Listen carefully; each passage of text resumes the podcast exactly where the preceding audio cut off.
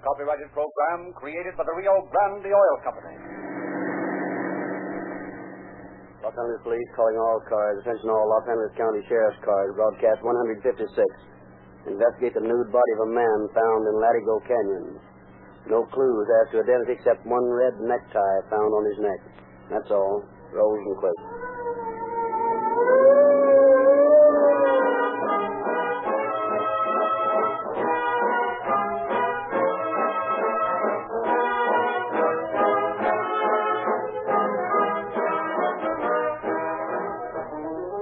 This broadcast marks the third anniversary of Calling All Cars.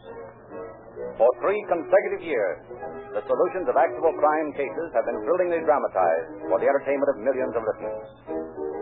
The Rio Grande Oil Company hopes you have enjoyed these programs and that you will continue to enjoy many more. If you have enjoyed them, it is primarily because they are true.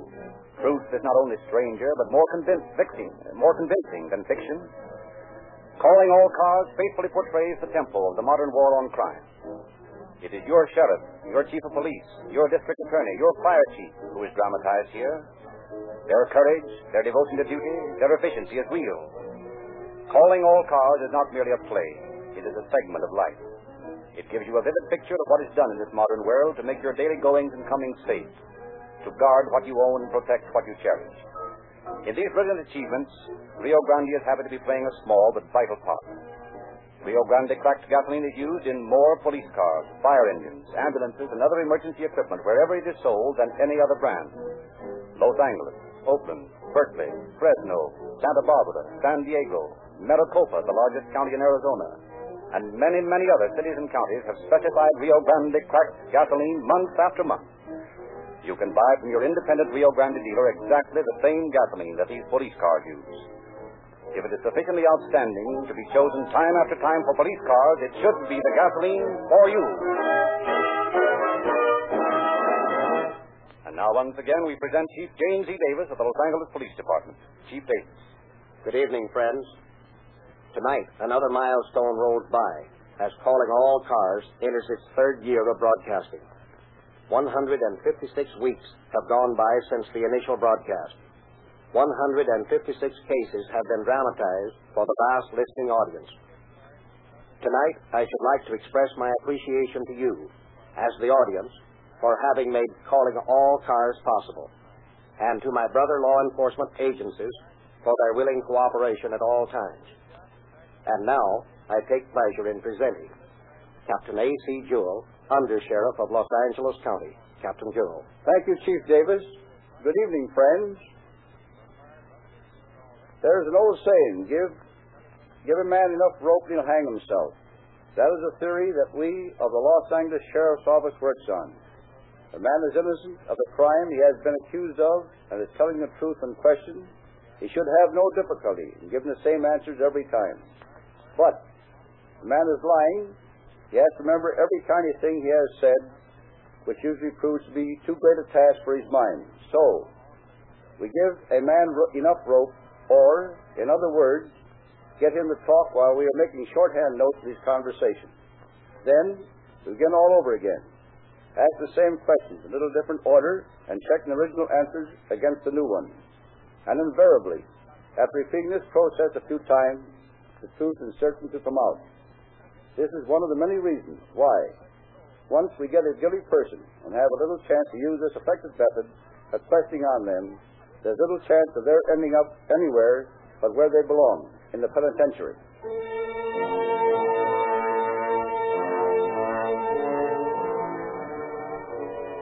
December 28, 1931. Over the Santa Monica Mountains, huge purple rain clouds move in from the ocean. Thunder mutters sullenly. Orange lightning stabs from the heavens intermittently, lighting the tangled, brush-filled ravine that is Latigo Canyon. Then rain. Heavy, blinding rain that sends a great torrent of water roaring through the mountains to sweep trees, brush, massive boulders before it into the sea.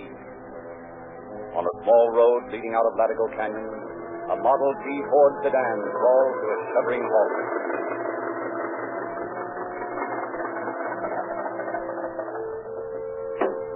Two men climb out, sink up to their knees in the soft mud. We've got to hurry. The storm's getting worse. Here, come on. Come on, give me a hand with him. Okay. I'll take his leg. You're going to leave the tie on him? Yeah, sure, sure, sure. Can't waste any time. Come on. All right. All right. Let's carry him over here by the cliff. Come on. Hurry. Oh. Okay. Okay. This is all right. All right. Now, over the edge. Shall I throw his clothes over too? Oh, no, no. We'll get rid of him later, somewhere up the road. Now, let's get out of here. We gotta hurry or we'll get caught here by the rain.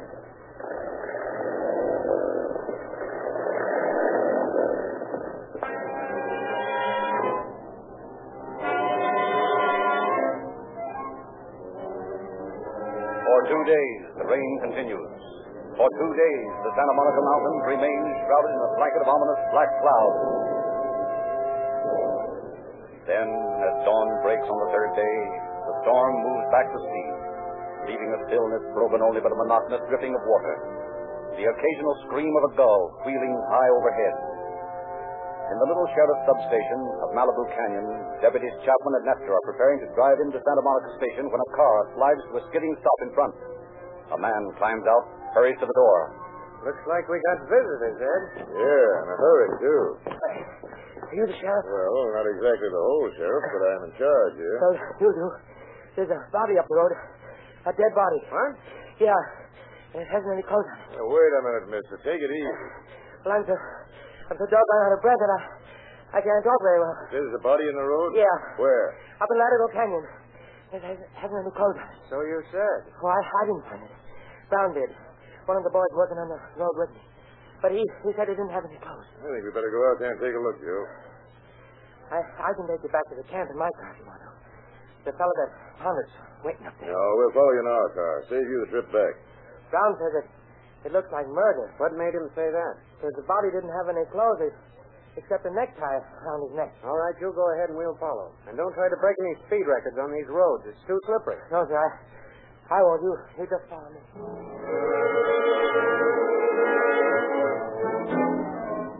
So, with deputies Nestor and Chapman following in their car, the breathless road foreman drives to the camp. There they pick up Brown, the man who found the body, and drive on up the little road into Latigo Canyon. We're just up the road a ways, round that bend. Sure we can get all the way in the car? Yeah, the road's all right. You can make it. How'd you happen to find the body, Brown? Well, I was walking along, inspecting the roadbed to see what damage the rain had done. All of a sudden, I saw a silver pencil lying right in front of me. I picked it up and it seemed kind of queer that a pencil should be there, so I started looking around. Got the pencil with you? Yes, sir. uh, Right here. Good. Might be some use as identification. So, anyways, when I was looking around, I noticed something white down on the side of the ravine, and it... hey, hey, wait a minute. Here's the place right here. The body's down that little hill there. I'll show you. Right over here. Hmm. Nice cheerful spot, isn't it? Yeah. There, see? You can see his legs sticking out of that crack there. It's a body, all right. Come on. Let's go down.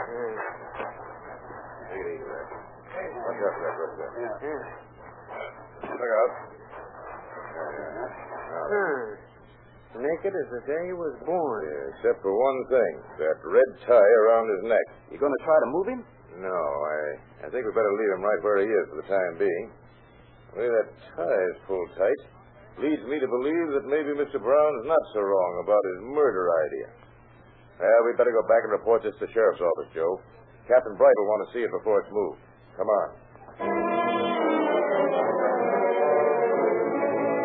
Notified by phone of the gruesome discovery, Captain Bright, in charge of the homicide detail, proceeds directly to the scene, examines the body. Nothing's been touched since he was found? No, sir. All right, boys. Set up your camera and shoot us from all angles. Yes, sir. Come on, Al. Give me a hand here. Any signs of identification on him? We didn't look for any, Captain. Thought uh, you'd want to do that. Good. Well, let's see. We got to figure a way of getting him out of here. It's going to be a job, sir. Probably have to use ropes. Yeah, looks like it. You got those shots yet, boys? All set, Captain. Good enough. Rush him into town and get some prints made as soon as possible. Tell the boys in the office I'll be in as soon as I can. Yes, sir. Come on, Al. Let's go. Now, all we have to do is figure out how to get a block and tackle rigged up here, and we can get started trying to identify the body. Both of which are liable to prove tough jobs.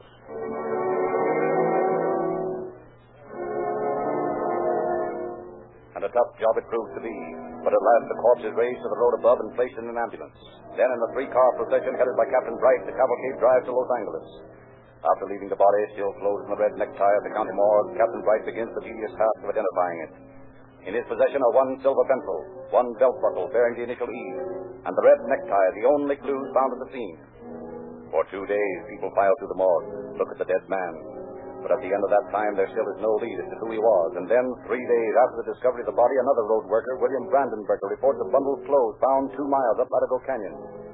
Acting upon this report, Deputy Sheriff Warner rushes to the spot, makes a quick examination. Hmm. Trousers, coat, vest, shoes, underwear, and hat. Complete wardrobe. Yeah, and here's something else I picked up while I was waiting for you. Looks like a spark plug wrench. Let me see. Yeah, that's what it is, all right. But from the looks of it, it wasn't used to remove the spark plug the last time. What do you mean? Uh, look at the end of it here. You see these dark brown stains? Yeah. And notice how it's broken here. You know, unless I miss my guess, those stains were made by blood, human blood. You think someone was hit with it? That's right. And what's more, I think I have a pretty good idea who that someone was. You'd better come back to town with me if you can spare the time. I've got an idea. We can find the person these clothes fit.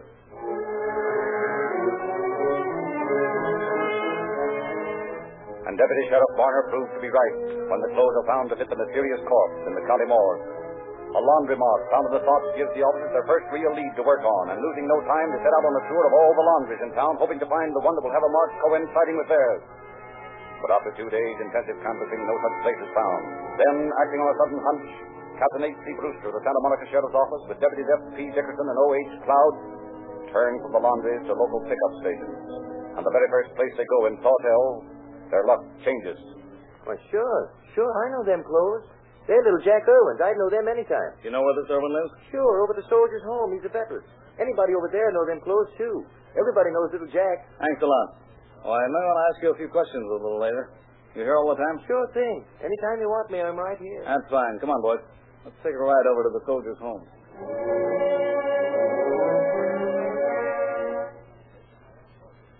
Yes. Those were Irwin's clothes, all right. What's the trouble? Is that some kind of difficulties? I'm afraid so, Captain Brooks. In fact, he's dead. Murdered. What? Little Jack Irwin murdered? Why, why, that seems impossible. He was liked by everybody. Nevertheless, Captain, his body was found out in Latigo Canyon three days ago, clothed in no more than a necktie. We found these clothes up the roadway. Well, who did it? That's one of the things we'd like to know. You couldn't make any suggestions, could you? No, I, I can't think of anyone who'd do it. Any particular spot where he might have spent a lot of time? You know, pool halls, spots like that. Yeah, there's Jack Shower's store down the road a ways. That's where some of the men spend a good deal of time. Know any of his particular pals here at the home? No, I don't think I do. You see, I don't get a chance to see much of the men, my duties and all that sort Of course, Captain. Well, boys, we might as well look this Jack Showers place over. There's a chance we might get a lead. Goodbye, Captain, and thanks. Well, let me know if you find anything out, will you? I'd certainly like to get my hands on whoever did this. Don't you worry. If we find the person, we'll take care of him, all right? Very good care. Come on, boys, let's go. By golly, that's too bad. Dirty shame. That's what it is. Why, that poor old devil wouldn't have a chance in a fight of any sort. He was weak. Well, tell me, Mr. Showers, uh, when was the last time you saw Irwin? That time? Well, let me see. It was sometime around noon on the 28th, I think. Yeah, yeah, 28th. I remember because it was just a couple of days after Christmas. Was he with anyone at that time? Oh, sure. He always had a couple of people with him. Friendly sort of such, you know. Matter of fact, he went away with two young fellas last time I saw him. Did he have any money with him? Yes, yes, I remember changing a couple of tenors for him. He seemed to always have a lot of money on him. Had a great big diamond stick pin and a diamond ring, too. Now, tell me, Showers, was uh, Little Jack a drinker? I mean, a heavy one? Well, he, he wasn't no teetotaler. Uh, that day, I remember he was a bit woozy. I had to ask the fellows with him to take him out before he got into trouble. You know who those fellows were? Now, one of them, named Hendrick, John Hendrick, I think it is. Good. We'll run that down right away. Know where he lives? Well, I heard him say something about a street in Pasadena. Sixth Street, something like that. That's about all. And that's plenty. A cloud. Yes, sir. You better get on that right away. Go to Pasadena and find a John Hendricks on Lake Street. If you find him, bring him in with you. Okay. I'm going to stay around here and question a few more people. See you back in town. Right. So long. Thus, the first real progress on the bewildering enigma of Latigo Canyon. While Deputy Cloud speeds to Pasadena in search of the suspected John Hendricks, Brewster and Dickerson ask innumerable questions of inmates of the home. And As a result, they learned that a man named Hugh Thomas owns an old Cadillac car, the same kind and year as the one the spark plug wrench found in the canyon is from. With this information in hand, they lose no time in picking Thomas up and bringing him to Captain Bright's office for questioning. Sit down, Mr. Thomas. Yes, thank you. Now, uh, what's your full name? You, Samuel Thomas. What do you do for a living? Well, I'm an automobile mechanic by trade. I draw compensation from the soldiers' home, though. That's what I live on. Have you ever been in jail, Thomas? Yes, sir. uh, Once on a tip charge here in L.A. I'm on probation right now. Any other time? Few times for vagrancy. At all? Yes, sir. Do you own a car? Yes, An old Cadillac? that's right. Mr. Thomas, have you ever seen this spark plug wrench before? Uh, Why, uh, let me look. It's from the same make as your car. Yeah, I know that. Is that your wrench? Well, as a matter of fact, it is. I can tell from this little broken piece here. Uh, where'd you get it? Don't you know? No, sir. That's why I'm asking. It was picked up off the road about two miles from when we found the body of little Jack Irwin. Jack Irwin. Yeah. You know him? Sure. I knew him out at the home. Know anything about his death? No, sir. I, I didn't even know he was dead. He was murdered, Thomas. And we have a pretty good idea that it was this wrench that did the job. How do you figure that? You mean my wrench? That's right. Well, I don't know anything about it. Good gosh, you don't think I had something to do with it, do you?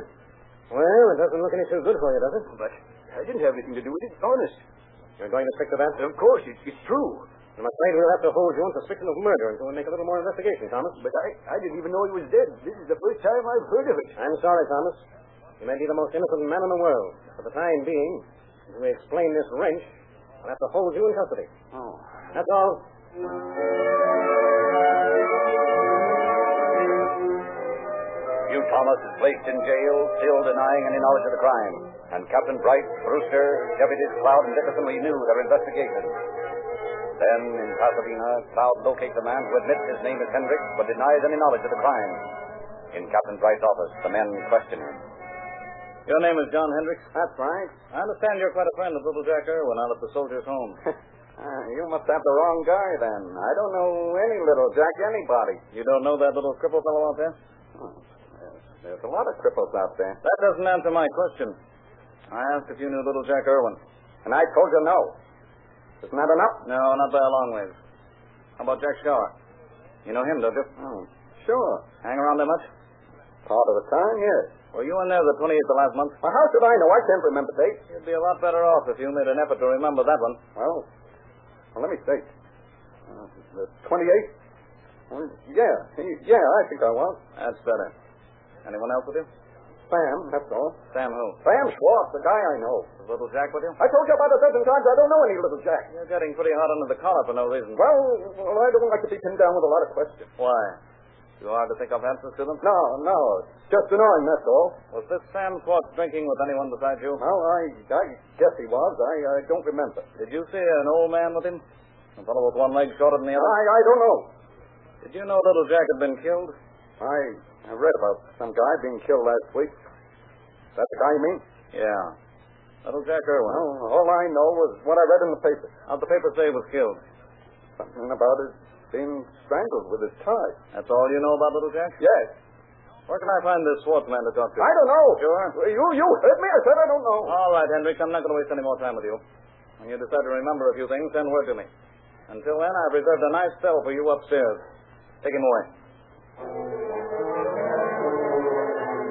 So the second suspect is lodged in jail, and the investigation resumes. But an hour after Hendricks has been locked in his cell, a report comes in from Samuel Schwartz stating that John Hendricks had stolen his car. Faced with this new development, Schwartz is brought in for questioning. Well, that was Oh, very convenient of you, Mr. Schwartz. Calling in at that moment, I mean. What do you mean, convenient? Well, we were just going out to look for you. We didn't know quite where to begin. And then, suddenly, there you are. What's the idea looking for me? Your friend Hendricks mentioned you a few times when we were questioning him. Thought you might be able to clear up a few things. Hendricks ain't my friend any longer. He stole my car. He used to be your friend. That right? Yeah, I guess so. Schwartz, I want to know where you were about noon on December the 28th. Well, uh, I was a lot of places. Where, for instance? Oh, we drove around town, stopped over at Hendrick's sister's house for a while, and What time did you go to Jack Shower's place? did Hendrick say we were in Charlotte's place? It doesn't matter what Hendricks said. What do you say? Well, I don't know what time it was. We were there for a while. Were you with little Jack Irwin? No, I was with Hendricks. But you bought little Jack a couple of drinks, didn't you? No, sir. I don't remember that. Where does Hendricks' sister live, Schwartz? I don't see why I should tell you that. What's she got to do with all this? I don't know yet. I want to know where she lives. Well, she's got a little place over at 115 Bowling. 115 Mobile, huh? All right, Schwartz. I'm going to have to keep you here for a while till I talk to her. Maybe she can straighten things out for us. I don't see how she. Is that all you want to say? Yeah. All right, Brewster. Look this man a suspicion of murder. Suspicion of murder. What are you trying to pull here? Nothing, Mr. Schwartz. Nothing at all. You just go along with Brewster here. I'll tell you all about it later. So Oh, Sam Schwartz is put away in the county jail as number three suspect, and Deputy Dickerson is sent to the Beauville Street address where he interviews first the landlady, then Hendrick's sister. Now, Mrs. Clifton, I've just been talking to your landlady, Mrs. Doyle. She tells me that you've got something on your mind that you ought to tell me. Well, I, I don't know what to do. I, I feel that I should tell you, and yet it, it's an awful thing to have on my mind if I do. If you're hiding evidence of a crime, Mrs. Clifton, it will weigh a lot heavy on your mind if you don't have it. What can I do, Mrs. Doyle? What's the right thing to do? Sure, and you know how I feel about it, Nellie. You've got to get it over with. All right. I, I guess it's best. Hey, take this down, Lynch. My brother, John, came into my room the other night and woke me up. He was terribly excited and scared, and he sat on my bed and told me, Go on, Mrs. Clifton. He told you what? well, it's, it's so hard to do this to my own brother. Of course it is, but it's the right thing to do. All right. He told me that he was afraid, and he asked me if I'd read about the murder of the old man in the papers. Yes? I told him I had, and then I looked at his eyes, and I knew what he was afraid of. I knew right then. And I asked him if he'd done it. He said, he said, yes. He and Sam, Meeting Sam Swartz? yes. And I asked him why he'd done it. He said that he and Sam had been over at some place drinking with this man, and that the man got drunk, and the proprietor asked him to take him out, and they did, out in their car, and they started riding around to sober him up. Then he, he got abusive and started trying to steer the car off the road and a lot of things. And John picked up a wrench from the floor and hit him. Not hard, but just to quiet him. Well, what happened then? Well, John said that they drove around some more, and then this man started getting mean again. So they stopped the car and they tried to get out. There was a, a struggle or something, and John hit him again. Then this Sam grabbed his tie and he pulled it tight until the man stopped moving. Sam did that part of it? Well, that's what John told me.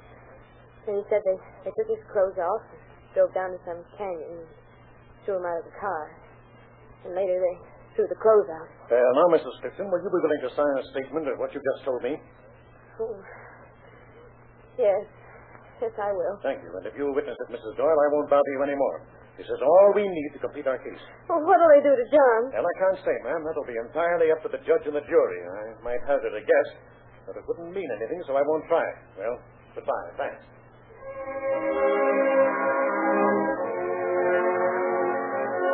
Armed with a full confession from Hendrick's sister, the first suspect, Hugh Thomas, is released, and Captain Bright feels the evidence strong enough to bring the men to trial.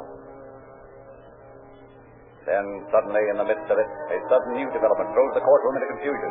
George Morgan, a prisoner in the county jail on charges of murder, calls Attorney Cooper and Deputy Sheriff Brewster to his cell and makes a startling statement. You guys are trying to hang the wrong guy for that Irwin job. What do you mean by that, Just what I said. Those fellas didn't do it. I did. You did. Sure, me and a friend was driving a car, and we ran over him. We were scared to report it, so we drove him out to a place and threw him out. You and who else? A guy I know. What's his name? His name? I don't remember. Oh, yeah, yeah, Keller. That's it. Who was driving the car? He was, Keller. He didn't see the guy until we hit him. Where were you when you hit him, Morgan? Out by the old soldier's home on the road there. And where was the place you threw the body? I don't know exactly. It was a typical mountain road down by the beach. You're in the same tank with John Hendricks, aren't you? Yeah. What's that got to do with it? How much did he pay you for this? Say, what are you talking about? I'm making a confession to save some innocent guys from hanging, that's all. It's pretty sudden to go up on the murder charge you're in for now, aren't you, Morgan? Yeah, I guess so. So one more murder wouldn't make much difference to you. I don't get it. All right, I'll put it in plainer words. You and Hendricks have been together in the same tank. Somewhere or other, Hendricks has talked you into taking the rap for him. Isn't that right? No, that's not right. It seems to me this is a pretty funny place when a guy can't even confess to a killing without being handed the third degree.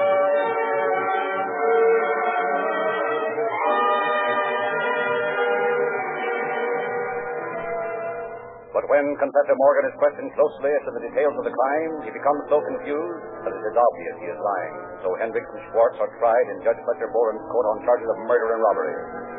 At 11.30 on the morning of March 19th, three months after the brutal slaying in Latigo Canyon, the jury files in, hands a verdict to the court clerk. Will the clerk read the verdict, please? We, the jury, find the defendant guilty of murder in the first degree and recommend life in prison.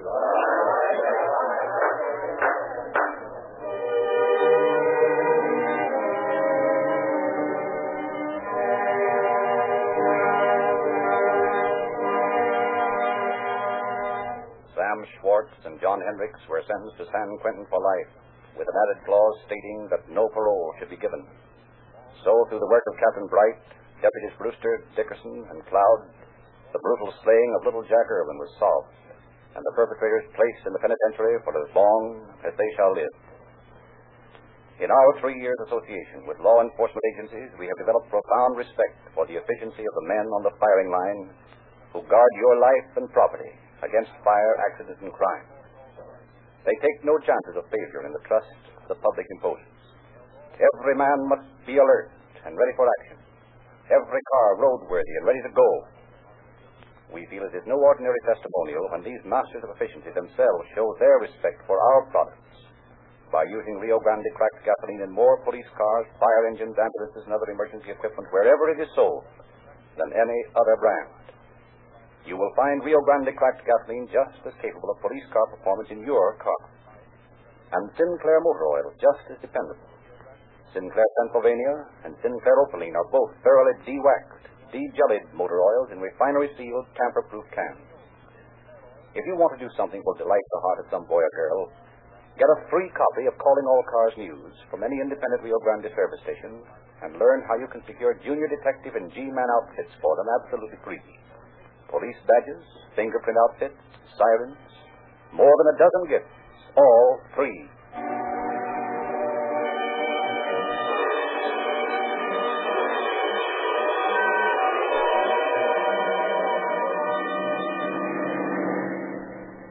Welcome to the police calling all cars. Attention all Los Angeles County Sheriff's cars. A cancellation broadcast 156 regarding a body found in Latigo Canyon. This case has now been solved. And that's all. Rolls and quits.